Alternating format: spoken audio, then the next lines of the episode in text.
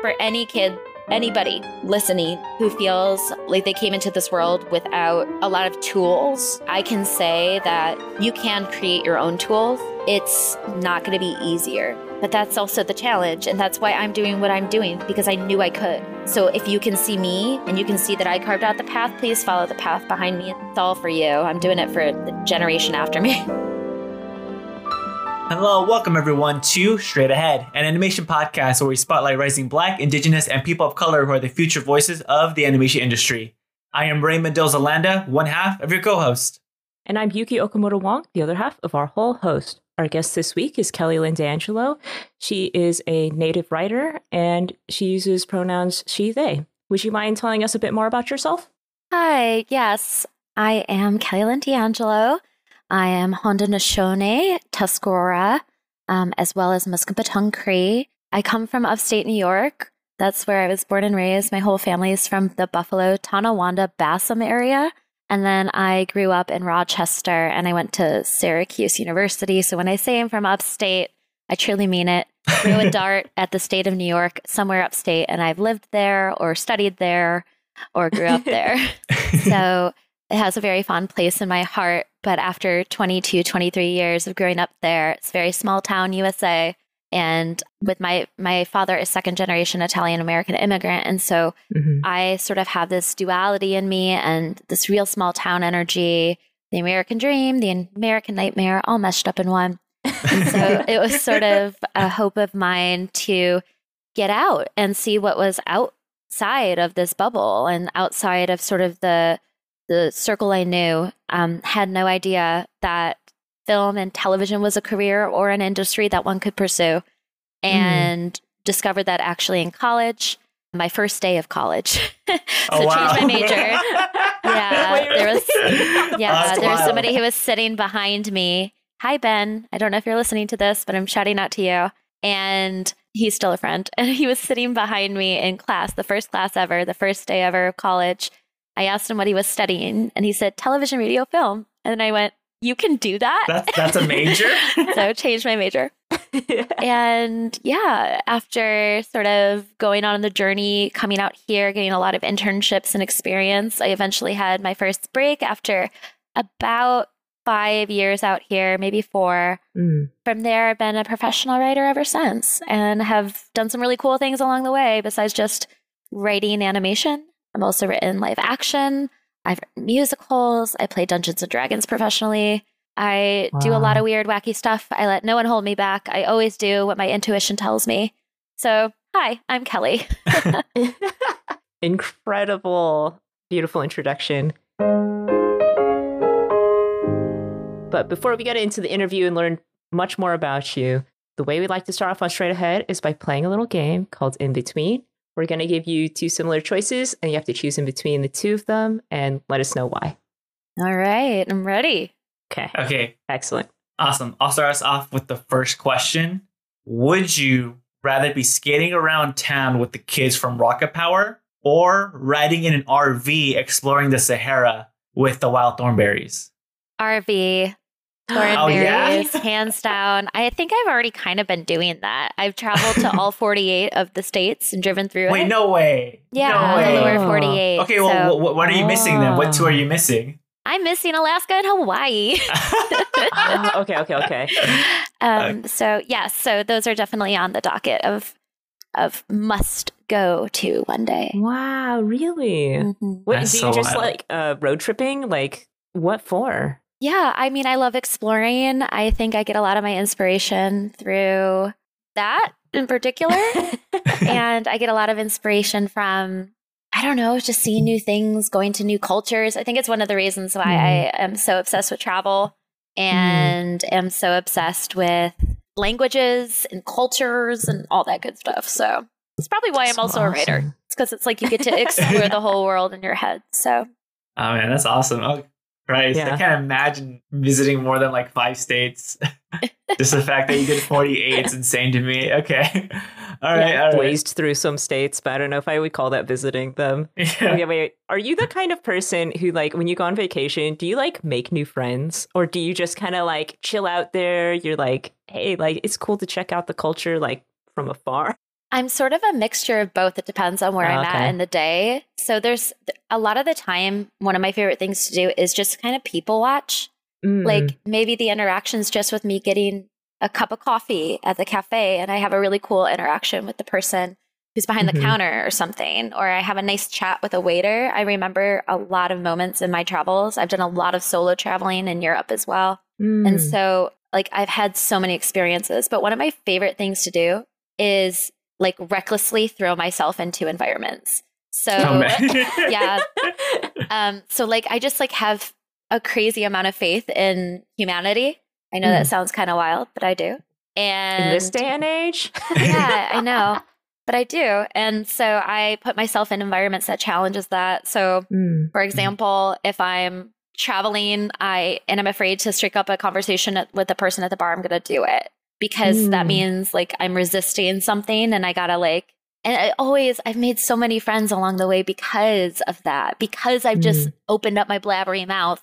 I have like like six or seven group chats from the last year of all people I've met Oh, throughout the whole the whole world. That's so crazy. yeah. yeah. Yeah, it's ridiculous.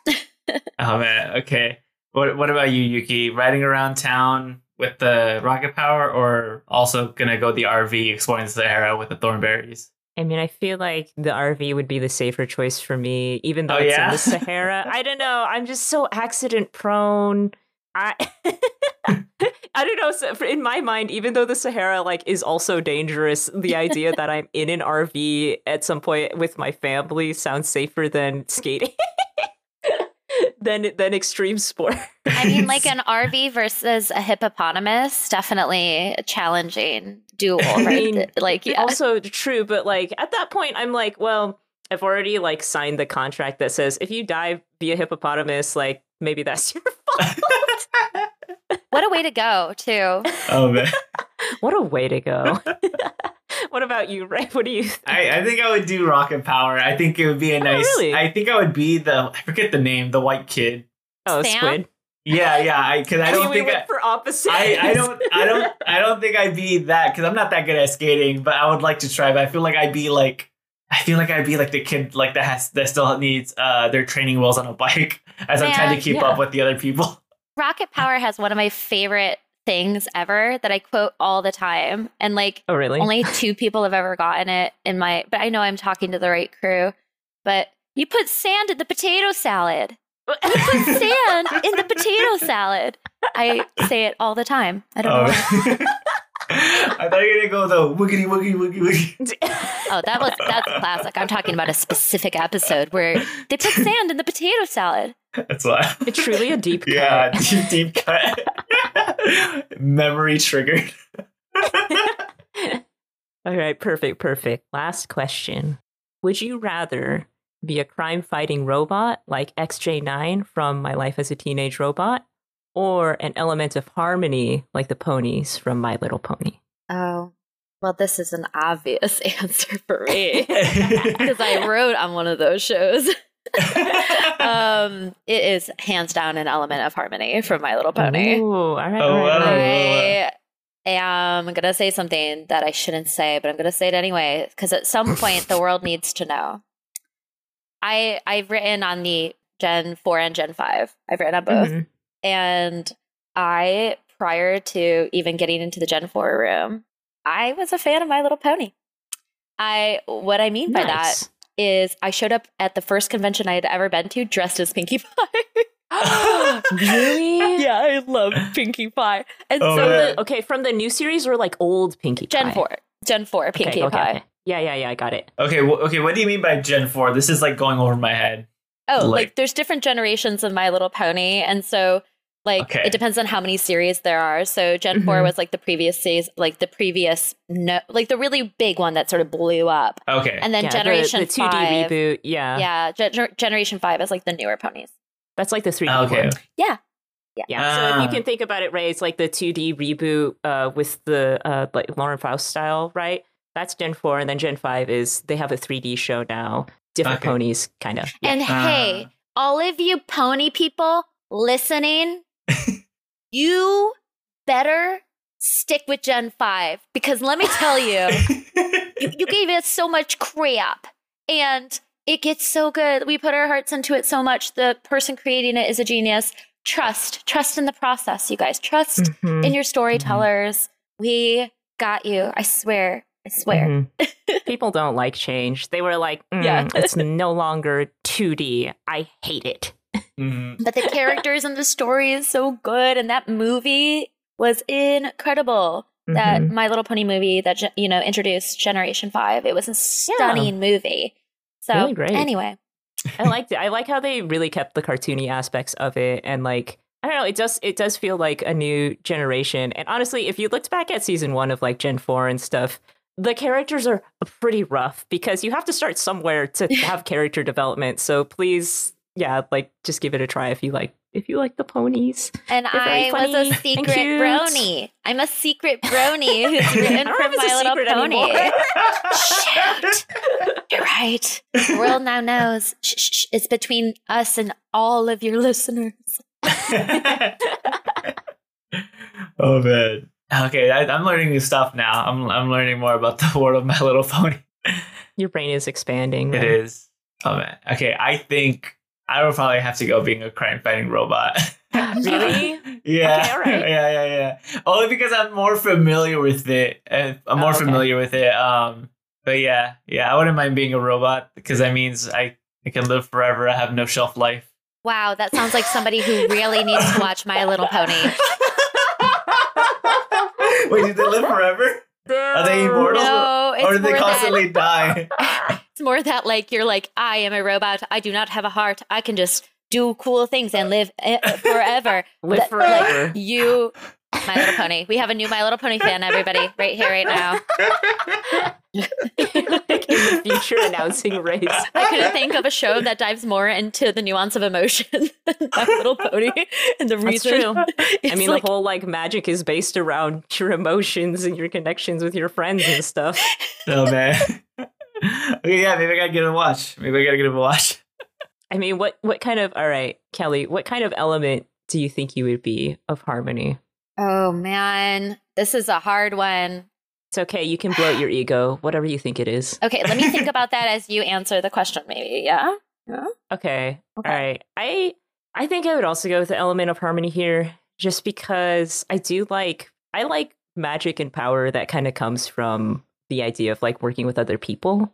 And I think Jenny is very cool from My Life as a Teenage Robot. But like it's basically just her and then her friends are normies and she kind of has to do everything herself. And I'm like, I'm kind of not about that. So yeah, I, I like the the idea that like she makes these friends and they represent these different elements of this, you know, friendship magic, and then they together can do whatever they need to do.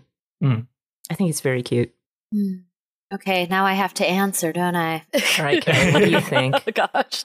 If you can't, If Okay, you can't I, think of I anything, am it's okay. probably laughter i- Aw. as one of the Aw. elements. I, I'm also probably magic Pinkie a little pie. bit as well. but so I'm a little bit, you know, a little bit of Twilight, a little bit of Pinkie, but I I am I. Pinkie. Like like one of the reasons I loved Pinkie is because she used her sense of humor. Um, and maybe maybe like an older version of me was definitely Pinkie because like Hmm. some of my favorite moments for with Pinkie Pie is like when she would use laughter and then get really dark and like eerily dark. And I'm like, oh my gosh, Pinkie, you understand me. We use laughter as a means of getting through this world. It's a great coping mechanism. Uh, so probably laughter. Yeah. Okay, Aw, nice. I love that. yeah, yeah, yeah. What about you, Yuki? Hmm. I think I would go with.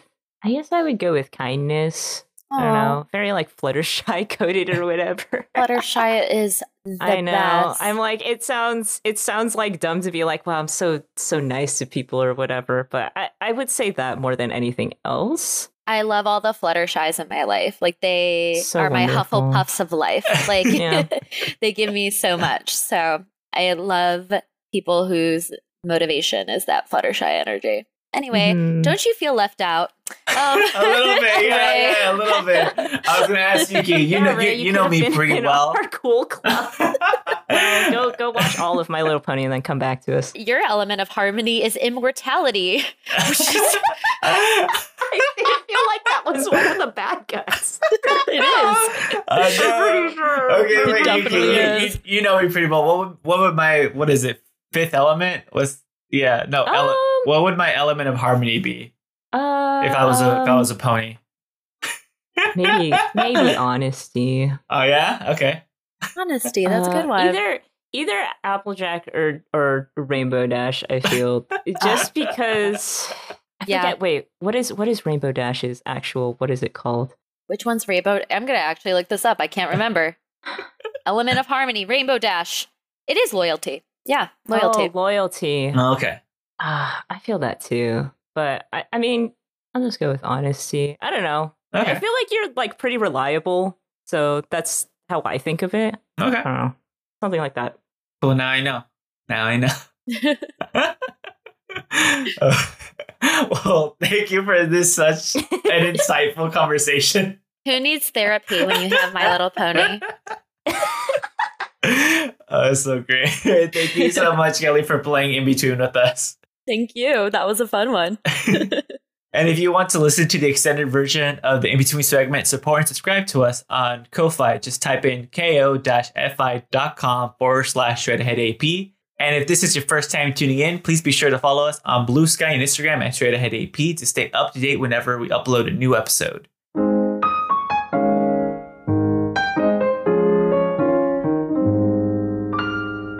So without further ado, thank you again, Kelly, for being on this podcast. We're so happy to have you on, as well as celebrate Indigenous Heritage Month here on the podcast as well.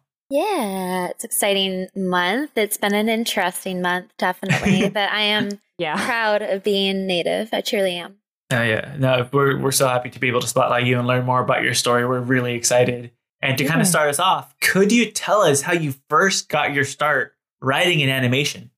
Gosh, so my journey with animation is an interesting one because I have a great love for animation. It's sort of where a lot of my beginning sense of world building came from. My love of musical started with Disney.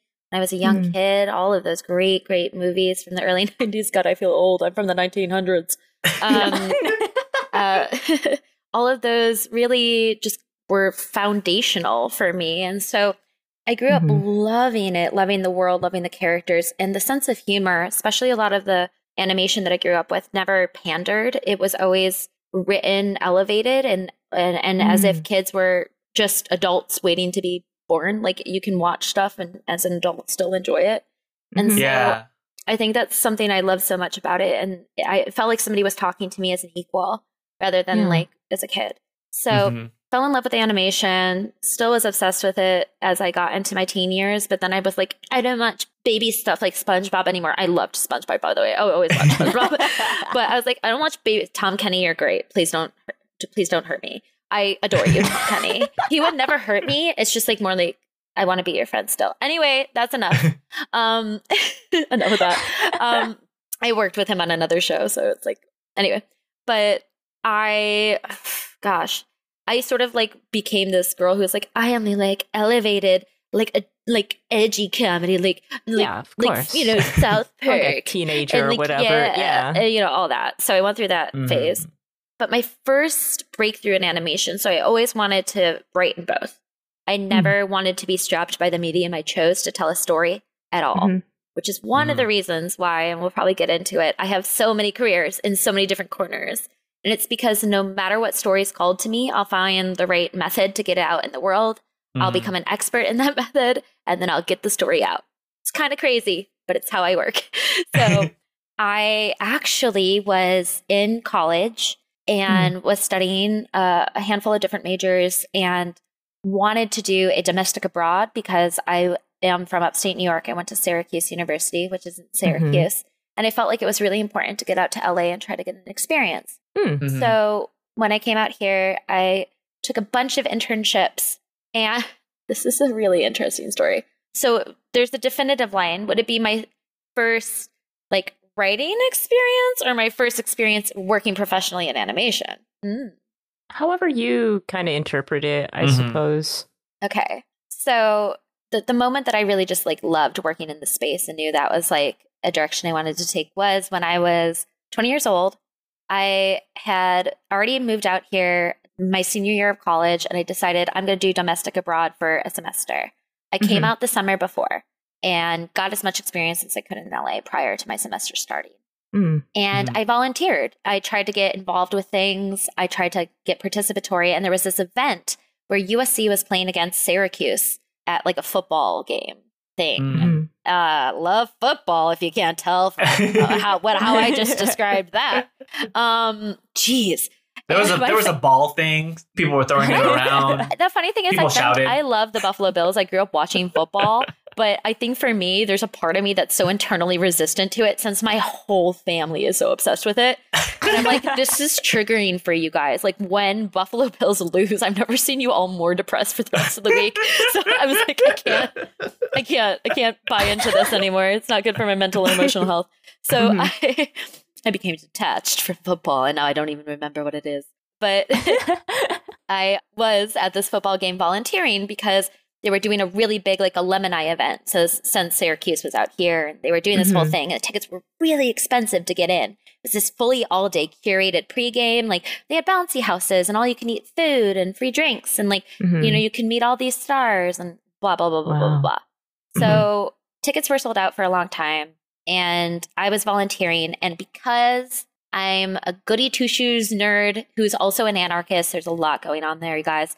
I I was the good girl volunteering at the gate while all the other students who were volunteering went off and got free food and started having fun and drinking and like not doing their volunteer job. It was Oh, a hot no. day. I needed to eat. I needed to drink water. I needed to go to the bathroom. I couldn't leave my post because I was checking people in. So Mhm. I was like, "Oh my gosh, this is this is crazy!" Like this place is sold out. I've had to turn over like a hundred people away from the door because like Mhm. they're like, "We'll pay for tickets, like whatever." I'm like, "I'm sorry, these two hundred dollar tickets or whatever, two Mhm. one hundred million. I don't know how much money it was. It was expensive tickets." I was like, "These tickets are not available." I'm tired. I'm hot. I'm five foot three. Like, I don't know what you want from me. I'm the bodyguard. There's nobody else. Mhm. It's me and a line of people for 8 Mhm. hours. Oh, great. So the day goes on and it's two hours away from the game. I still haven't ate. I started at like eight or nine in the morning. It was like 5 p.m. Oh, Jesus great. Christ. I was so tired. I had no time for nobody. Everyone was off. Every, so half the kids were already at the freaking game. Like I'm just mm-hmm. standing there doing my job.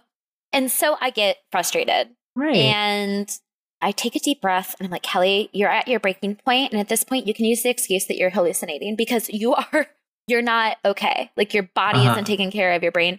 I'm over it. I wield the power. And so I was like, I am the access point to all. I can just let people in. There's a whole freaking thing of food. There's so much food left over. They're going to throw it all away. I was like, you know what? No. The next person who walks up to me and says, Can I get in? Even if it's sold out, I'm going to sneak them in. So okay. this goes somewhere. I swear to God. Mhm. All right. I'm going to sneak him in.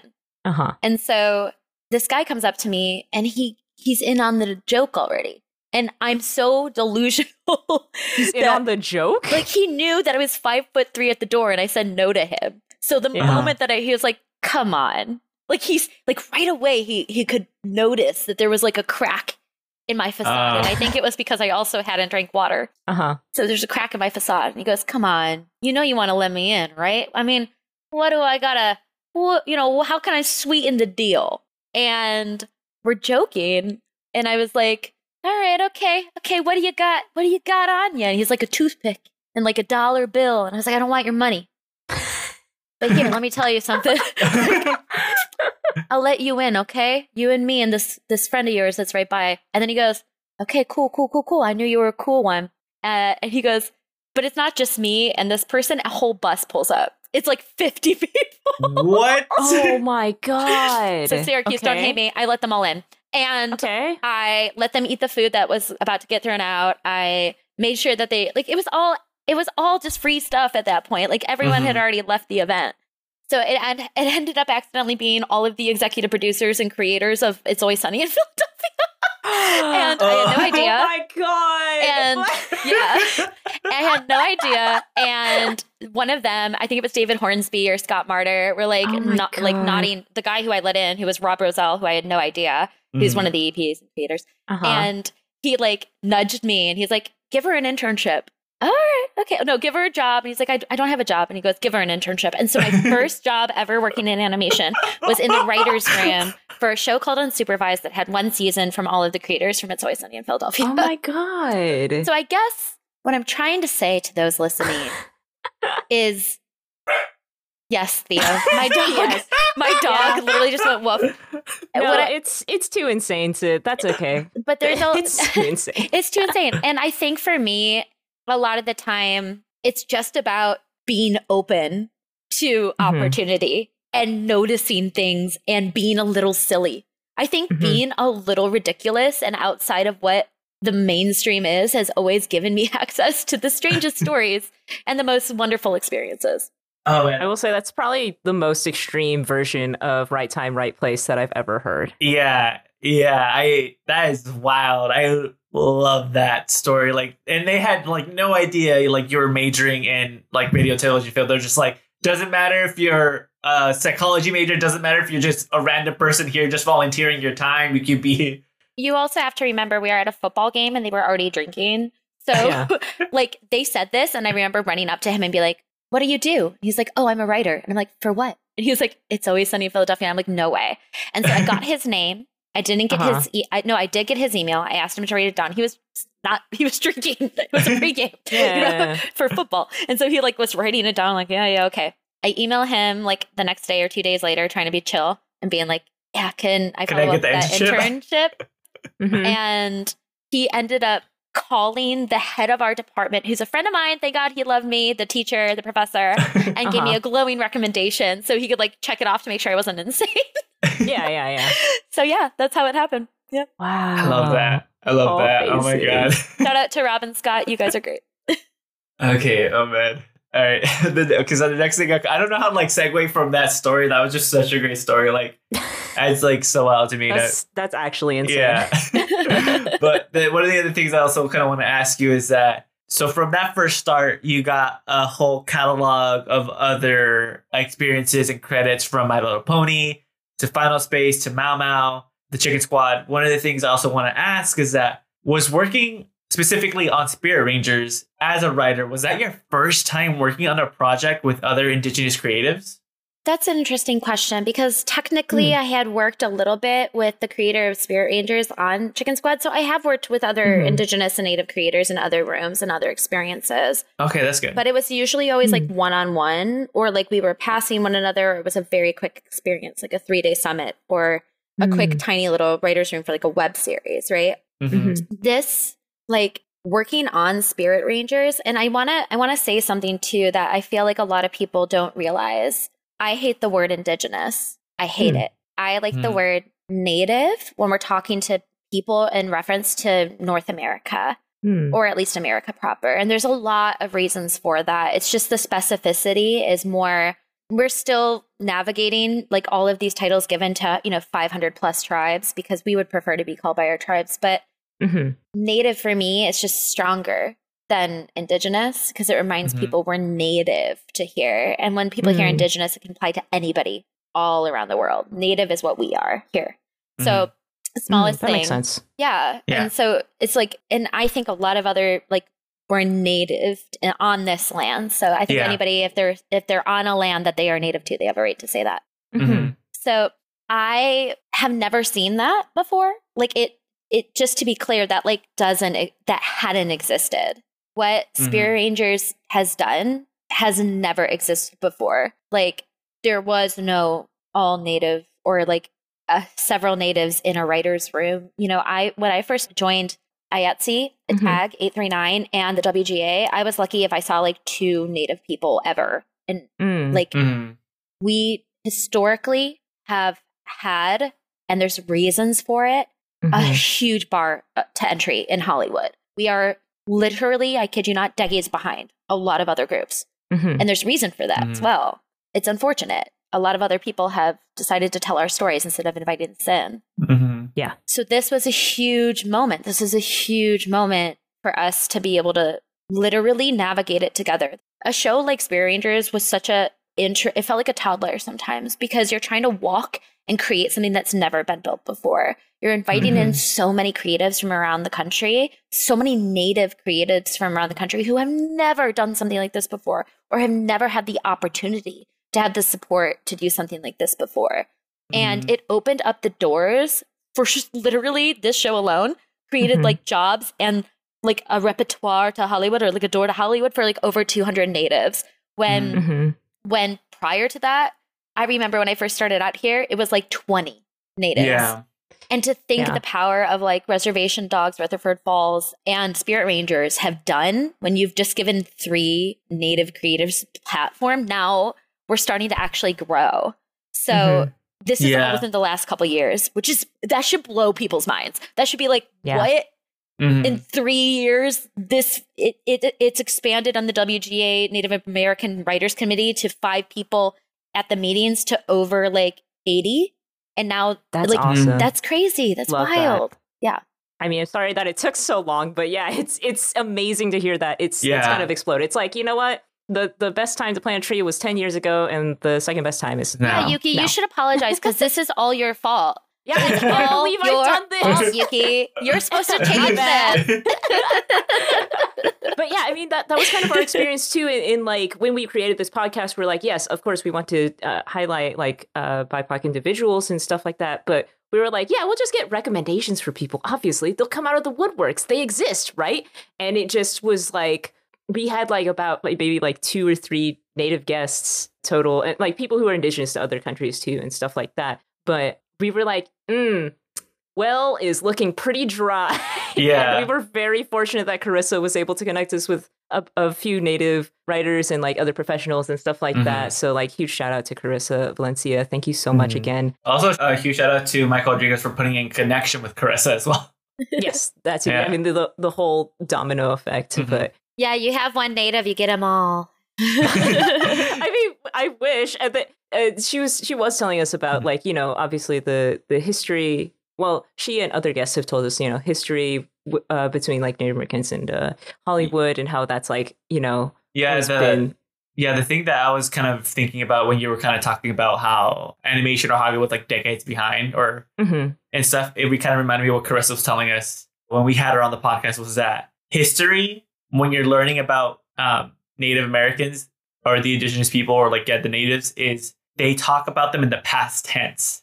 Mhm. like they don't exist anymore. It's like, and she was telling us like, no, we're still very much around, but like when we learn about the Native Americans, it's always in the past tense, and it's like so weird that that Yeah, didn't cross weird. my mind until Carissa kind of brought it up. I was like, why Mhm. is that? And is that the intention to kind of make it seem like it's in the past? We know we came here, we know we took over, but it's in the past. Let's kind of move forward and like it seems like that's still something that's like a hurdle you guys um, have to kind of overcome. But I'm glad that like what you exactly said was Reservoir Dogs was Three Rangers. You guys are finally breaking down the walls that kind of Hollywood has kind of put up. Yeah. Mhm. I might be quoting it inaccurately, but I think it was Illuminative that took the poll over five or six or seven years ago that said, How many of you think that, like, how many people in America think that Native Americans still exist? And there was 80% people are like, They don't exist anymore. What are you talking I, I about? saw that one too. That it's insane. And that poll has changed, that has shifted because of the visibility in Hollywood. But Mhm. that is mind blowing. Yeah. That the fact that people have been so completely closed off to understanding who we are, and it has a lot to do with history textbooks, Yeah, has a lot to do with education, if not Mhm. all to do with education, very much so. as well Mhm. as accessibility and resources. There's a reason why so many people have been, this has been hidden. It's not a pretty part of our history. It's not a pretty part of this country. And so Mhm. as it gets exposed, as like things start to get addressed, hopefully we're able to like heal and rectify and find ways to mend the wounds, the, the gaping, gaping wounds that have Mhm. been created because of bad policy. Mhm. And I mean, obviously, with our people having been forced off their land and having been, uh, you know, every treaty broken and all things promised. I mean, if you saw Killers of the Flower Moon, that'll teach you something about what a lot of our people have gone through in terms of extraction of our people and resources. Write it Our, down. all of our wealth has also taken. So there's no upward mobility. at all. I mean, my mother didn't have running water when she was a kid. Like, Jeez. like these, this is normal. Mm-hmm. There's there's terrible internet connectivity on reservations, and there's also a lot of complexities that are you know nuanced for a conversation that go much more in depth on all that. Yeah. Mhm. But if, I mean, here's the thing for any kid, anybody listening who feels like the world, like they came into this world without a lot of tools, like I can say that you can create your own tools. It's not going to be easier, though. It's not going to be like your path is not going to be easy.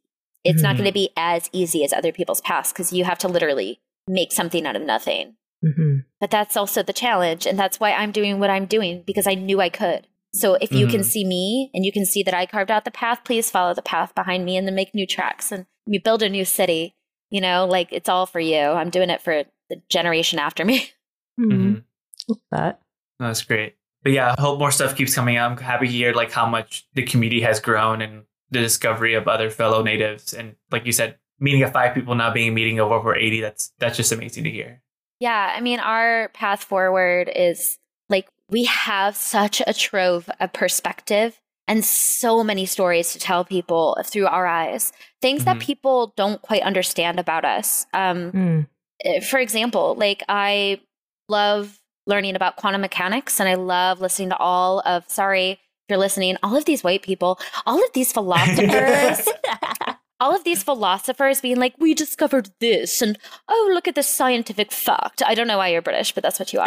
um, is a scientific fact. Oh, look at this. Oh, look at that. And it's like our people have actually known a lot of the things that quantum, like quantum mechanics and applied like collective consciousness and things that are coming out in sciences are starting to collide with a lot of the things our people have known for a very long time Mhm. uh, especially when you look at even indigenous cultures of the South and our people, the cities that we built were magnificent. However, we also built them with nature, not against nature. So, of course, they Mm. eventually withered and Mhm. nature overtook them because that was the Mm. point, Mhm.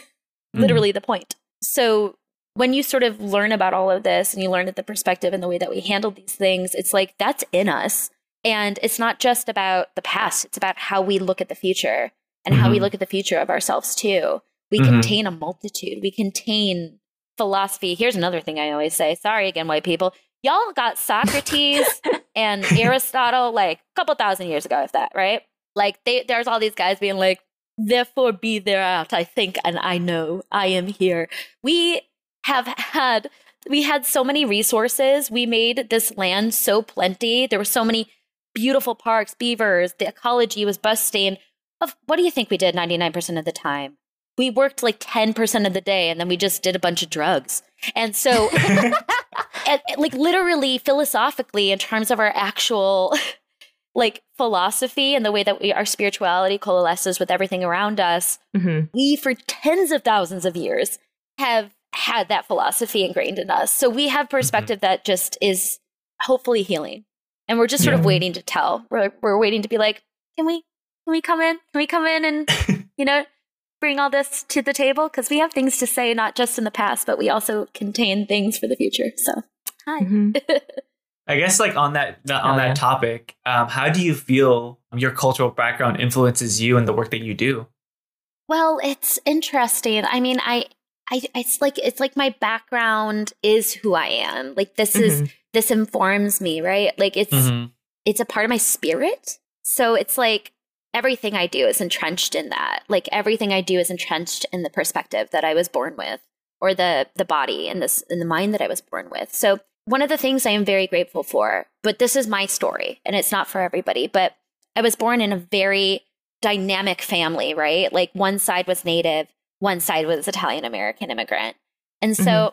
I had this battle growing up because I grew up in a very white suburban town that was very I never fit in. I didn't understand what why I was not able to fit in. Mhm. Constantly confused. I was teased a lot for being native actually. There were many times I cried because our our mascot was an Indian growing up. Mhm. So there was a lot of sentiment towards me uh, being native. And the worst part is when I would tell people I'm native, they would just be like, well, that doesn't, you don't exist anymore. Get out of our circles. Like, you're not real. You're lying. Mm-hmm. And Like you you're you're not real? Like what? yeah, yeah, I grew up with a lot of people not seeing me. It like not seeing me as a minority, not seeing me, not seeing Mhm. my people, not seeing anything. Mm-hmm. And it was difficult with my family too, because though they were born on the res and they have a lot of connections, like they were severed from their language. Um, they were severed fr- from a lot of cultural practices. My grandmother was the eldest of 12, born on the Muscowpetung uh, Fort Qu'Appelle res. And she, she like was the eldest of 12. Like she went through trauma.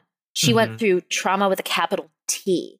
And to escape all of that, she took her family to New York Mm. and she grew up in different areas and her story is for another day but like the complications and the nuance of being so closely tied to to the fear that has been like impounded into us you know like that Mm-hmm. i carry that i carry Mm. all of what my ancestors went through i carry every time they had to move i carry every moment they had to make a difficult choice to you know try to get the family to assimilate so they could survive Mm-hmm. like Mhm. that you know i would notice differences between my family because i would always see my italian american family on saturday and then my native family on sunday like every single weekend growing up and the contrast was just so insane to me the way we treated our family the way we ate food was so extra- extremely different the way we spoke to our elders so different like Mm. everything was just different and so i Yeah. contain that Mm. and that informs my writing. So Mhm. it's like it's it's that's a tough question because even the here's a great answer. I hope I'm just I'm saying that because I believe it. But Mhm. when I write, no matter what topic I write about, no matter what medium I write through, it's native because I am native. Mm. Mm. I love that. Mhm. I'm Yeah, not same. like I am native. That's hard for people to understand because they might see something and be like, "You're writing a musical about." Well, we're probably going to eventually get to it one day, but you're writing a musical about Vincent Van Gogh, Mhm. and it's like, yes, it's a native show. You may not quite understand how, who, what, where, or why, but when you watch Mhm. it, the heart of it is native. Like Mm. I created it; it's native. Yeah. Mhm. So anyway, I I hope that makes sense. No, it does. sure. It very much does. It, it kind of reminds me of Guillermo del Toro. You know, he. I think somebody asked him like, um, "Well, what about this is Mexican?" And he's like, Me- "Like Mexico's me. Mexico's Yes. in me. So like, doesn't matter if the setting is in Mexico or not. The lens is through me. It's Mexican. Yes. It's Mexican. You know. Yes. So, and, Yeah. and just another layer too, but we're on our indigenous lands. So we're telling stories on our lands, Mhm. on the ground that informs us, that feeds us, that like fuels us. We have connections to the forest and the, the actual atmosphere and environment here much longer than many others. So like that's it's literally channeling through us because we're still here and we're like telling this story. I love Mhm. Guillermo del Mhm. Toro. Of course, he said something as brilliant as that. So my great answer was mediocre, and his answer was excellent. no, It yours, was yours is same. great. It Yours was is the great. same Answer. It's just- yeah. You're both great. Thank Amazing. You, also, Guillermo has a fantastic accent, and so it probably just sounds way better. It's like, mm, you sound like I belong in upstate New York. So the next thing I want to ask you, now that you brought it up about uh, the Vincent Van Gogh, is that you have also written and co-created a musical with Matt Dahan about Vincent Van Gogh titled Starry, which is set to run in late 2023, 2024. yeah, How well, now is- it's more like 2024, 2025, but uh, you guys get the update here. so, uh, how has this project differed from what you've done in the past? And also, another thing I kind of want to add on top of that, because I'm really curious when it comes to like musicals and stuff, is that what was your process for writing these songs, kind of, and using the lyrics to kind of move the narrative forward in a story? Mm. Yeah. So here's here's where things get interesting for me. So I started dancing at the age of two, Mm. Like four days a week. And Mm. when I was two years old, I was also in preschool at two. A year and a half I was in preschool. Had a lot of energy as a child. and like my first language was music through dance. So Hmm, like yeah. instead of having, you know, English or whatever, I had dance and music and my feelings. Hmm. And so I was connected to music and dance at a very, very, very young age. Mhm. things like Disney movies, even if I didn't understand the language, I Yeah. understood the feeling and the emotion and the musicality of it all. And Mhm. so lyrics actually flow to me easier than English language. Like if I could rhyme all the time, I I would. I would. I would rather find that flow. I would rather find the beat in the poetry because I think that there's more beauty in the musicality of speech. Hmm. Mhm. Also, who doesn't want to hear someone sing when they talk? That's great. I love that. Uh, so just putting it out there in the world until the world is all singing. I don't. I don't. I have work to Until do. we are all in a musical all the time. yes, yes. Um, until I can sing my order at Trader Joe's, like I got the olives and the pizza. Thank you so much. Have a great day. Hey, and then walk out. uh, um, I'm not happy. So until that universe, until that world is built, I will continue uh, the, to fight the great fight. but yeah, so so in terms of Starry and the process too, like Mhm. musical theater is there's a flow to it Mhm. creatively. There, there's also structure, like you can put within within it certain structure. Of course, you have to make the book and the lyrics and the musical, and then everything has to kind of come together. Mhm. However, it's it's also a flow, and I don't. I am very much so about leading forward with the creative process. So, me and my writing partner, thankfully, have a fantastic partnership and a great language back and forth, and so we don't Mm.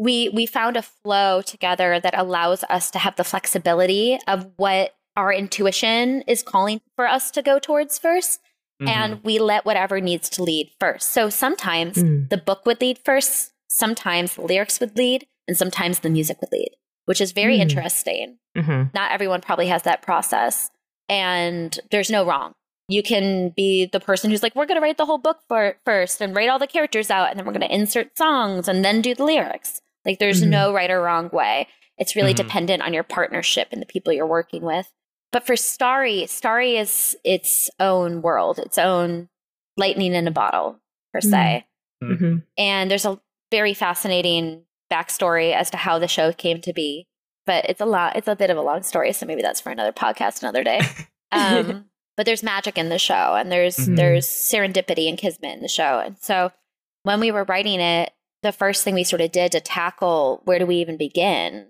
I Mhm. have a degree in art history and i did a focus on post-impressionism for my honors thesis. Hmm. so i had an extensive background in understanding the world of post-impressionism in france at the time. And the most interesting thing about writing the story was i was like okay i have the world. I'm going to let it all go.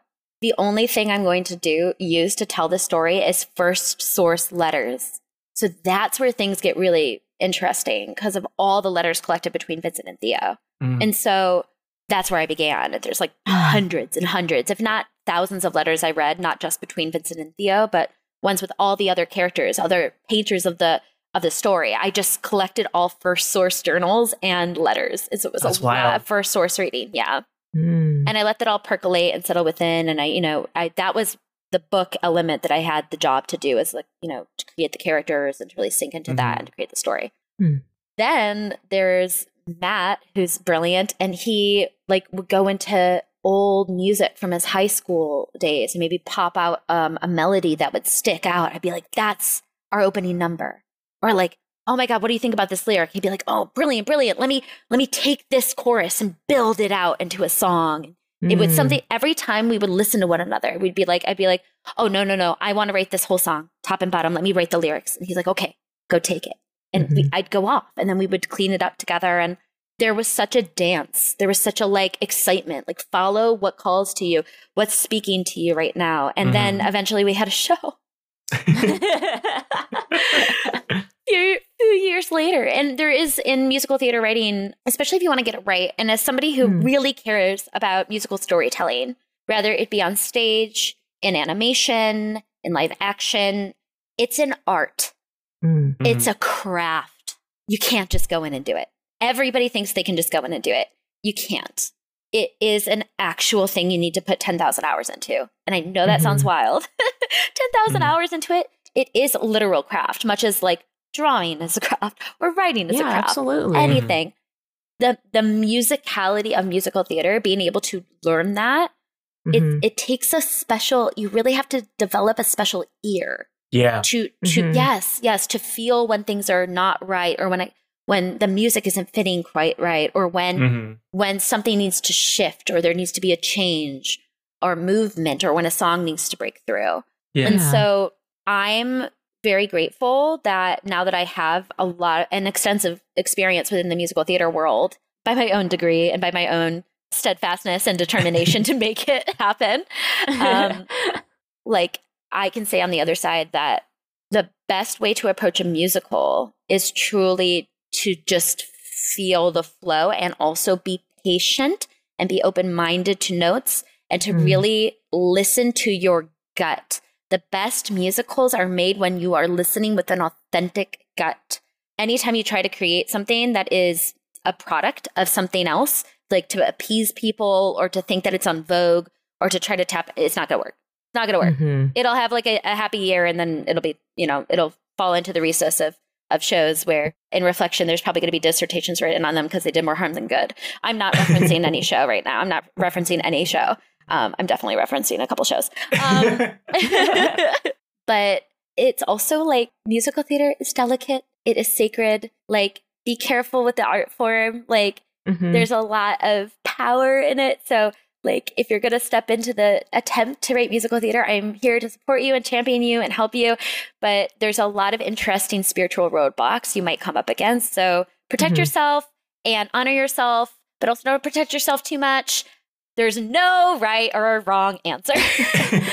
I want to um, really quickly just talk about how you and Matt just have such a like wonderful chemistry, you know, bouncing back and forth, and how I really love that part of a an artistic process because I feel like if you focus too much on how like awesome your thing is going to be and how successful it'll be in the future and how miserable you are making it, then all you're going to end up with is like a little bit of success and then a bunch of misery from like, man, that was a dark time in my life. But like having a partner who's just like, yes, and, and like getting so Mhm. excited about the thing along with you is just such a blessing because I don't know, you spend like, you spend like two years, five years working on a project for people to watch it for like 10 minutes or an hour or however long your thing is like your video or whatever, right? Like animation, it takes forever to make. Make the process fun. Like, Mhm. why hurt yourself for nine months just to, to bring somebody joy for 30 seconds? I don't know. It just that's that's a huge thing for me too. And um Mhm. I think that's lovely that you guys have that. And I think what you create from like such a purely good dynamic, it's bound to be great. So Hopefully, that's a thought. Yeah. hopefully and i mean i i can say at least for me it was also a part of my spirit like there was a lot that i got to put on the page it was very healing for me so if something within those spaces calls to you like tackle it tackle it it's it's meant for you Mhm. So one of the last things I want to ask before we kind of segue into the final question is one of the topics I also want to get into is that you are a D&D dungeon master. So a couple things I kind of want to ask. The first one being, uh, do you think playing D&D improved your skills as a writer slash storyteller? And also, just uh, could you elaborate? What do you mean when you say you're a professional Dungeon and Dragons player? Because I, because I, don't know, so I want to know what you like. oh man i don't know either um it is a weird wonderful space to be in i love what i do i essentially because i played d&d when i was in high school and eventually followed my feet into college and tried to find a space for it i was sort of always the one with my with like the pulse on Mhm. the d&d world i was typing in dungeons and dragons gameplay every single month on youtube for like eight years straight um, nothing showed up until one day a show called critical role showed up and the next thing you know. I'm watching the show. Um, the next thing you know, I eventually meet Stephanie Woodburn, who uh, used to run the Friday night show on Geek and Sundry. And Hmm. then the next thing I know, she's inviting me to go to her streaming show every Friday night. And so if I had a choice to be in a bar surrounded by like 30 geeks belting to like some sort of rock song, I was like, I'm going to choose the, I'm going to choose the nerds. Thank you. yeah. Um, and so I was in my happy place for many years as Geek and Sundry was in its heydays and hopefully has more to come, but you never know. so awesome. And I was just there. I was there in the zeitgeist in the early, well, the mid 2010s. I don't, I don't know how old I am Mhm. anymore, but like like 2015, I was there meeting everybody in the Dungeons and Dragons space that Critical Role sort of revived um, in Mhm. terms of the new wave of of D and D gameplay Yeah, yeah, for sure. and it was it's just so amazing i'm so grateful to have been there when things were kicking off i started off doing some gameplay leads and story leads in um, geek and sundry with like tales from the loop and some other games Mhm. um, i also guested a bunch and then eventually i got invited to be the dungeon master for a group called girls guts glory which were the first really visible online all girls dungeons and dragons group That's awesome. yeah, we had several seasons of our show sponsored and hosted by Dungeons and Dragons, which led to me also performing in front of hundreds of people at D&D events. I got to do some really cool games with incredible talent. They're all on YouTube. I'm all over Mhm. YouTube during my awkward phase, my mid 20s everybody, you get to capture that. Gosh, it was it was so fun and still is. And I from there I was also on some other shows and I also had created my own show called ND&D. I would recommend checking that out too, but it's an all hmm. native Dungeons and Dragons gameplay that I put online that is created by some some amazing writers are involved with it who are Awesome. all Hollywood writers. So just to sort of answer the question in terms of like how did I become a professional D&D player? I also like playing castles with Dungeons and Dragons in the castle now. Fly around. I play on cruise ships. Prof- like I am hired to work on cruise ships. that's Ah. that's awesome. Wow. Like it takes me around the world. And I mean, I was just recently, I did not want to do this for the money. It was so kind of them to offer the money. I did it for the experience. I just, I, I went to a 11 year old's birthday party and I, I play, I ran a D&D game professionally for a bunch of 11 year olds. It was great. and I, Yeah. I love the art of playing Dungeons and Dragons. And, you know, you can say like, has D&D improved my skills as a writer? It's almost like, it's almost in some ways vice versa too. like being a writer has made me a better dungeon master. Mm. For sure. And I think there's two great big things about D&D that have informed my writing and my writing informing D&D. Mhm. One is Dungeons and Dragons is a lot of structure. Like you Hmm. need to have structure and rules and you need to have things built to interact with Mhm. and create interesting conflict for your players Mhm. not Mhm. just conflict period but interesting engaging conflict engaging storytelling and so within those environments you then place them in it and depending on how you tackle your dming no matter what you have to live in the present moment and you have to improvise it's Mhm. going to happen to you as a dungeon master no matter how much you try to plan Mhm. and it really helps me utilize my improv skills when I have things in my back pocket, old games I played, old modules I invent, like characters. I'm like, I have a trove of universes in my brain that I can pull from at any moment to Mhm. always be informed when I play D and D. Yeah. Make Yeah. it flawless, right? Yeah. Mhm.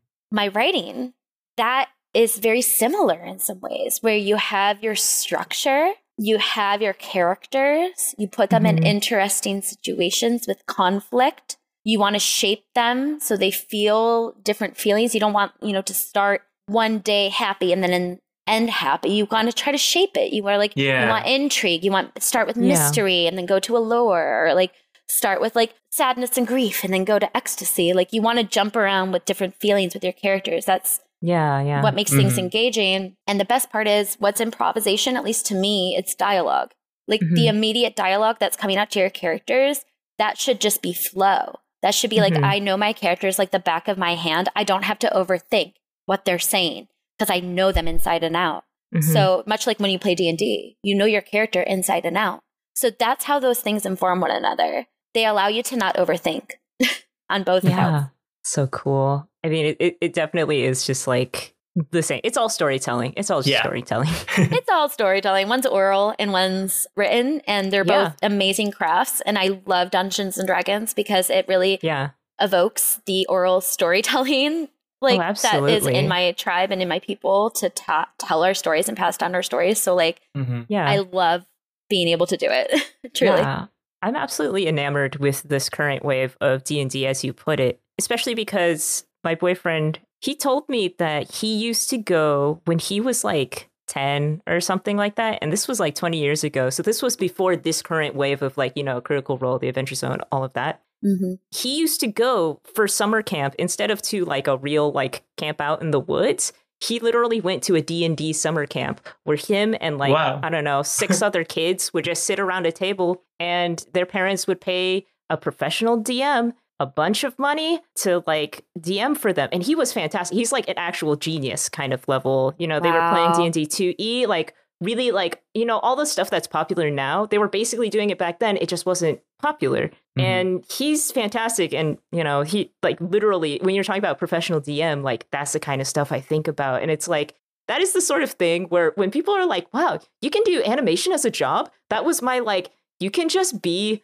a DM as a, like, you can just make up stories for people as a job and they'll pay you. Yes, he, he's like incredible. Anyway, there's lots of people like that who I've met over the years who like do that kind of stuff. They like DM professionally. I wish I had that as a kid. Oh my God. Isn't gosh. that crazy? That Like, honestly sounds yeah, really awesome. I wish It I sounds wish I had amazing. a D&D it party sounds like, like, that. insane. Um, but he, yeah. Uh, so it's really amazing to see this current wave of like you know popularity in Dungeons and Dragons, and also just on top of like your DMing experience and like building a story. I think it's also very popular right now because people want that very it's very a personal experience Mhm. like you probably won't have the same d&d game twice even though there's modules written of like this is the adventure you go on it'll never be the same way for Mm-mm. for 2 Mhm. different groups so and it's also brilliant because it forces connection too, which I Yeah. love. Because like you have that. a community building right there as you're doing Mhm. it. Yeah. Like you're literally building a little community.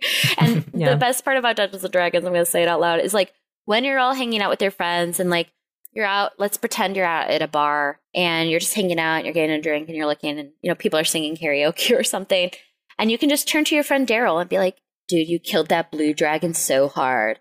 yeah. like like like you live in another universe with somebody. You get to Mhm. live in a literal, and it feels so real because it You is real at real. the table.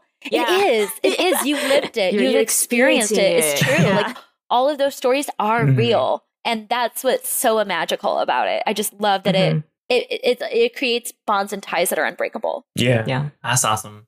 well thank you so much for joining us today kelly before we get into our final question where can our audience find you and is there anything else you would like to promote Yeah, so you can find me pretty much anywhere. My handle is at KellyLynneDang, K E L L Y L Y N N E D A N G, KellyLynneDang. And I'm all over the internets. I have a couple things probably to throw out. Obviously, Starry, if and when it will be, it's not even if and when, when it's, because I literally signed the contract. So when it's on, when it's on the West End, please come see it if you're in London or if you have a way to get to London. Would love to Wow. have you That's awesome. and be able to share that experience with you. The, the experience of Starry. It's really for artists too. It's for Mhm. creatives. It's for people who also feel like they're not creatives at all. So please bring your family. It's hopefully a story that will bring everyone closer together. It's also for people who are struggling in any way, shape, or form with mental health. Like it's an impactful, powerful story about a real story about two brothers, and I think that's what makes it so powerful. Mm. Come check that out. Check out NDND if you'd like, as well as Girls Guts Glory online. Mhm. I have a lot of shows that I'll be announcing that I've written on. I also wrote on, gosh, if you're international, uh, check out the Twisted Timeline of Sammy and Raj. I think it's it's probably past Diwali, but I know that today is that day. So, uh, congrats to all those who are celebrating. Um, My Little Pony. There it is. Go watch My Little Pony right now. Go do it. I'm talking to you, Ray. oh, damn. it's just for ray it's actually not for the podcast promo it's No. just for ray Okay, well, that's awesome. That's a wonderful list of things. And then finally, as we're coming to a close, what final advice do you have for those that want to pursue a career in animation or a career in writing? I would say the best advice would be to follow your intuition. Don't always listen to your head. Oftentimes, our egos get ahead of us, and we might want to protect something, or we might want to defend, or like anything like that. Do your best to follow your intuition. When I say intuition, it's not just a sense of like the gut, but when you feel like you're being taken advantage of, when you feel Mm. disrespected, when you feel like something isn't aligned, like it's not going to serve you. I understand in so many capacities. Like people want that foot in the door. They want their first internship. They want their first job. Don't sacrifice your well being for the opportunity. Opportunities will always come. You just have to create them, which means, yes, for all of you listening who I know, I know you're the Fluttershy. I know that you are the introvert. I we love you. We love our introverts. We know your power. You are a powerful person with a powerful gift. So honor that. Honor yourself. Honor your abilities. Don't let someone take advantage of you. You deserve an immense amount of respect because you're a creator. And I have no doubt that everyone listening, whether you're an artist or not, is some sort of creator or has creation within them. So the best thing you can do is to honor that creative intuition. I really do think because a lot of the time I'm an Aries. So, yes, I like to play with fire, but also I like to ram into things. And what I mean by that is when I feel my intuition say something, I just do it. And when I feel called, I'll say, i f- I'll figure it out along the way. Find people who compliment you. Like if you don't mm-hmm. have that, that instinct, find somebody who does and link up with them and create with them. Your mm-hmm. community is going to be the biggest thing that you build as you go along. I'm not talking mm-hmm. about. Mentorship. I never had a mentor properly. Um, I actually think I might finally have one after 10 years in the industry right now. so that's how long it took me. Mm-hmm. So don't even expect that, but mm. build your relationship with your peers. That's where you're going to get the most out of it. That's where things are going to open for you. Mm-hmm. So that's a lot of advice, but hopefully somebody can take a parcel of one of those things home and carry it with them ahead. Mm-hmm. Amazing. Yeah, grow that tree around you. Use that nature around you.